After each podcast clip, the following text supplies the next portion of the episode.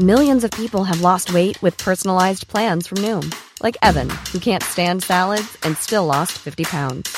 Salads, generally, for most people, are the easy button, right?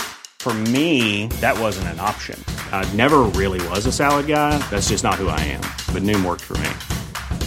Get your personalized plan today at Noom.com. Real Noom user compensated to provide their story. In four weeks, the typical Noom user can expect to lose one to two pounds per week. Individual results may vary. Siempre a Juan Musiamione, analista financiero, a quien le agradezco estos minutos de comunicación con el Heraldo Radio. Estimado Juan Musi, bienvenido. Qué gusto saludarte.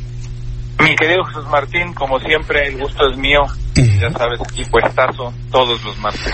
Te, te, agradezco mucho, Juan. ¿Cómo viste ese, el texto? Eh? Porque luego dicen, es que ya quedó el tratado. No, el tratado no ha quedado. Falta todavía que aprueben los otros congresos, la fecha de firma, la, la fecha de puesta en implementación.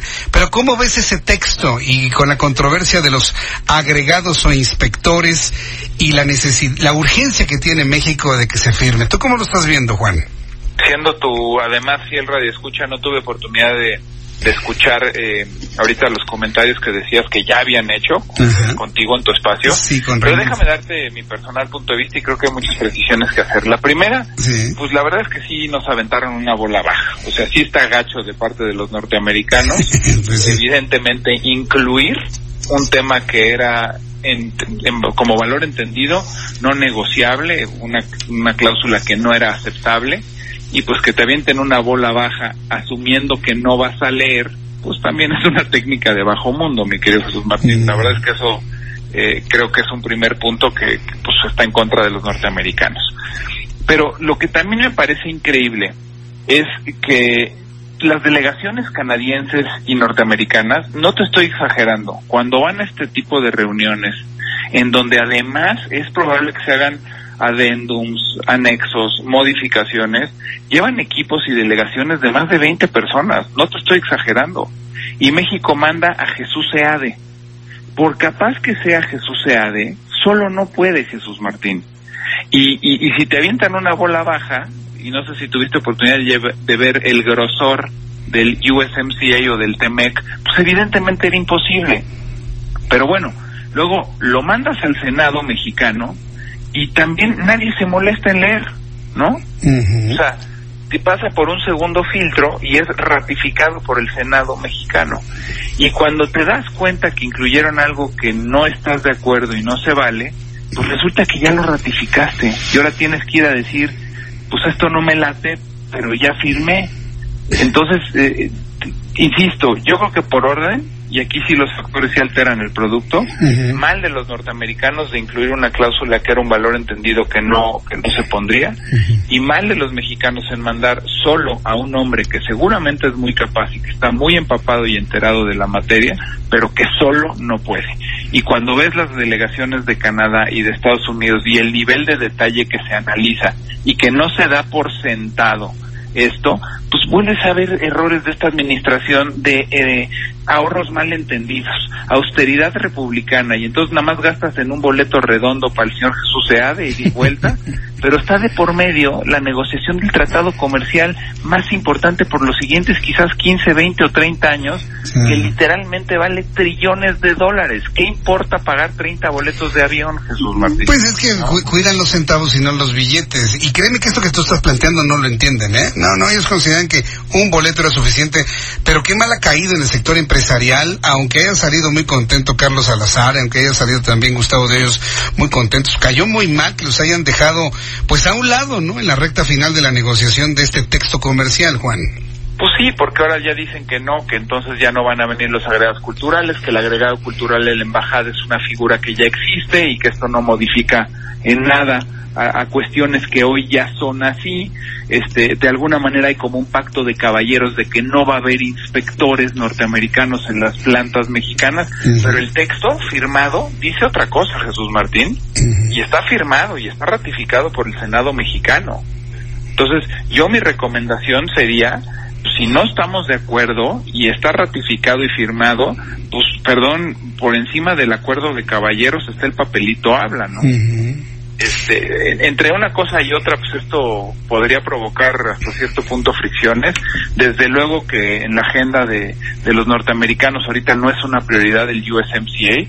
Traen el tema del, del impeachment, la famosa destitución de Trump, como una prioridad, que tampoco va a llegar a ningún lado. Lo he comentado contigo. Mientras necesite de la ratificación del Senado, que es de mayoría republicana, están perdiendo el tiempo. O sea, eh, es, es un show y una maroma política que podría buscar desprestigiar a Trump de cara a la elección 2020, pero un impeachment como tal no va a ocurrir. Y no va a ocurrir porque, insisto, requiere de la ratificación mayoritaria de su partido. Y aunque en su partido no lo quieran, pues es republicano y el daño que se hace al, al establishment, al, al, a la institución republicana, sería eh, enorme, ¿no? Por eso es que estoy tan seguro de que el, el impeachment o la destitución no va a ocurrir. Ahora, lo único que te quiero decir para cerrar este comentario es sí sería conveniente tener pronto firmado el TEMEC porque aunque es un tratado ventajoso para los Estados Unidos, es un buen tratado para México, es un buen tratado para Canadá. No es tan bueno como era el NAFTA o como era el Telecan. El Telecan creo que era bastante parejo, bastante igualitario. Aquí la verdad los norteamericanos con las cuestiones de, de, de, decidir cuestiones en tribunales internacionales serían en tribunales en Estados Unidos, las cláusulas que se revisan cada X tiempo las pusieron los Estados Unidos en los sectores en los que ellos quieren cuestionar y revisar cada X tiempo. O sea, al final creo que sí toman ventaja. Ahora, ¿por qué es bueno y importante tener un TEMEC si el Telecan es mejor?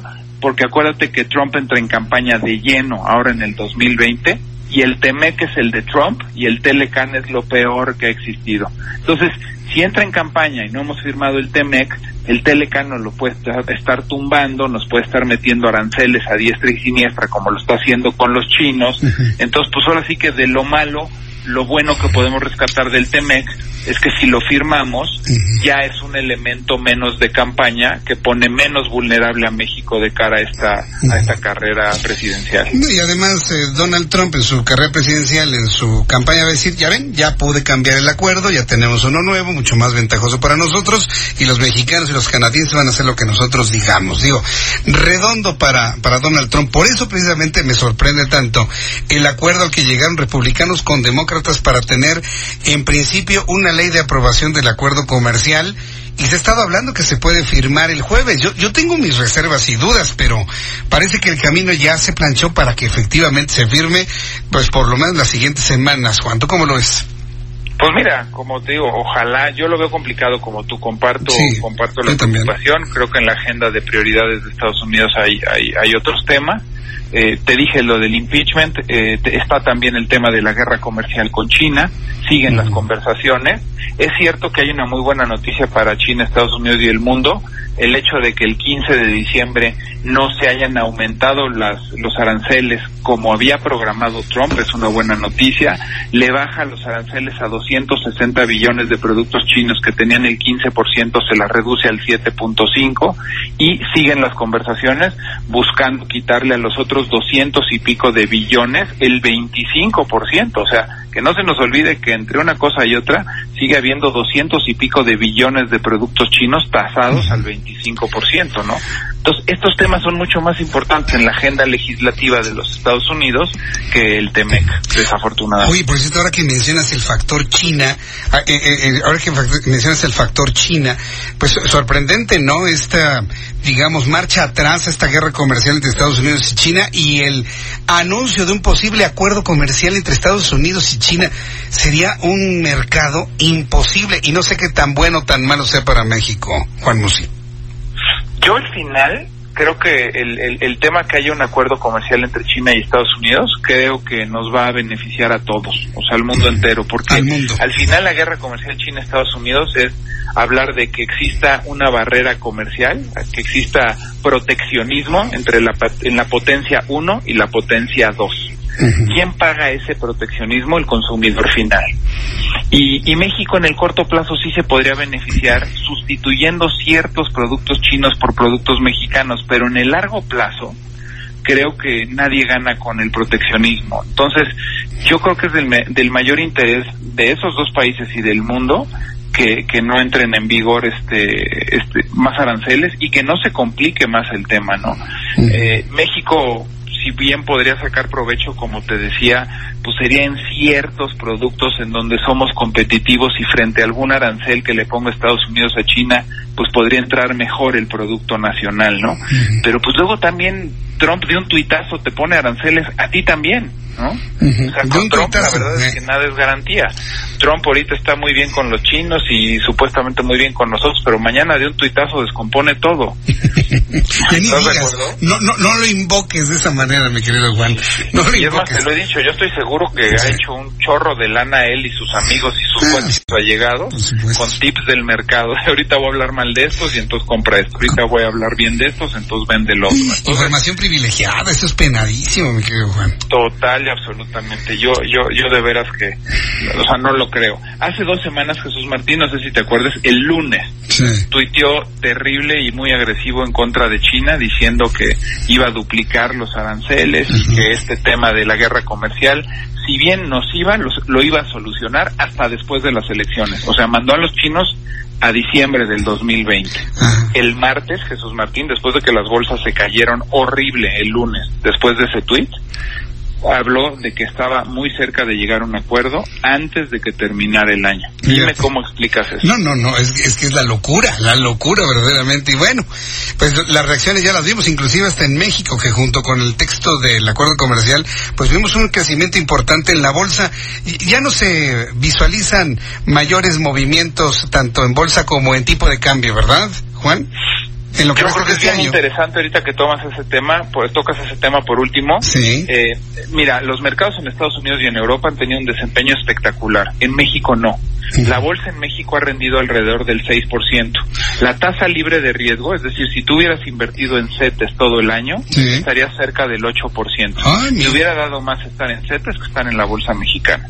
Eso hace que la bolsa mexicana no sea un mercado atractivo. Se pagó menos que la tasa libre de riesgo. En Estados Unidos los índices todos rebasan los 20 y 25%, en Europa lo mismo. Eso. Esos son rendimientos bien interesantes. Ahora, ¿qué esperar de aquí al cierre de año? Yo creo que los mercados globales y mundiales van a cerrar bien. El único tema que me preocupa es en México el jueves, ¿qué va a hacer Banco de México? ¿Va a bajar las tasas? Creo que sí. Ojalá y nada más la baje un cuartito de punto Jesús Martín, porque en el año se nos han salido tres mil millones de dólares de inversión extranjera que estaba invertida en bonos y en CETES del gobierno federal y como ha venido bajando la tasa el Banco Central, pues lógicamente muchos de estos capitales se han regresado a Estados Unidos. Es cierto que seguimos teniendo muchísimo dinero extranjero, cerca de 120 mil millones de dólares. Si bajas la tasa un cuarto de punto, yo creo que el tipo de cambio Sí. se nos puede poner nerviosito y disparar de entre 15 y 20 centavos. Si la bajas 50 puntos base, que se me haría muy aventurado, pues sí podríamos ver una mayor devaluación y que eventualmente podría presionar a la inflación. Entonces es bien interesante Sí, lo que vaya bueno. a decidir el Banco de México el jueves. Bien, Nos hablamos el jueves, ¿no? Y lo platicamos. ¿Qué te parece, mi querido Juan? Encantado de la vida. Yo espero que, No, como siempre, siga prudente y sean 25 puntos base. Muy bien, delicioso platicar contigo. Tu cuenta de Twitter para que el público te consulte, por favor, mi querido Juan. Arroba Juan S. Musi, mi querido Jesús Martín. Un fuerte abrazo y Arroba. nos hablamos el jueves. Nos hablamos el jueves, gracias.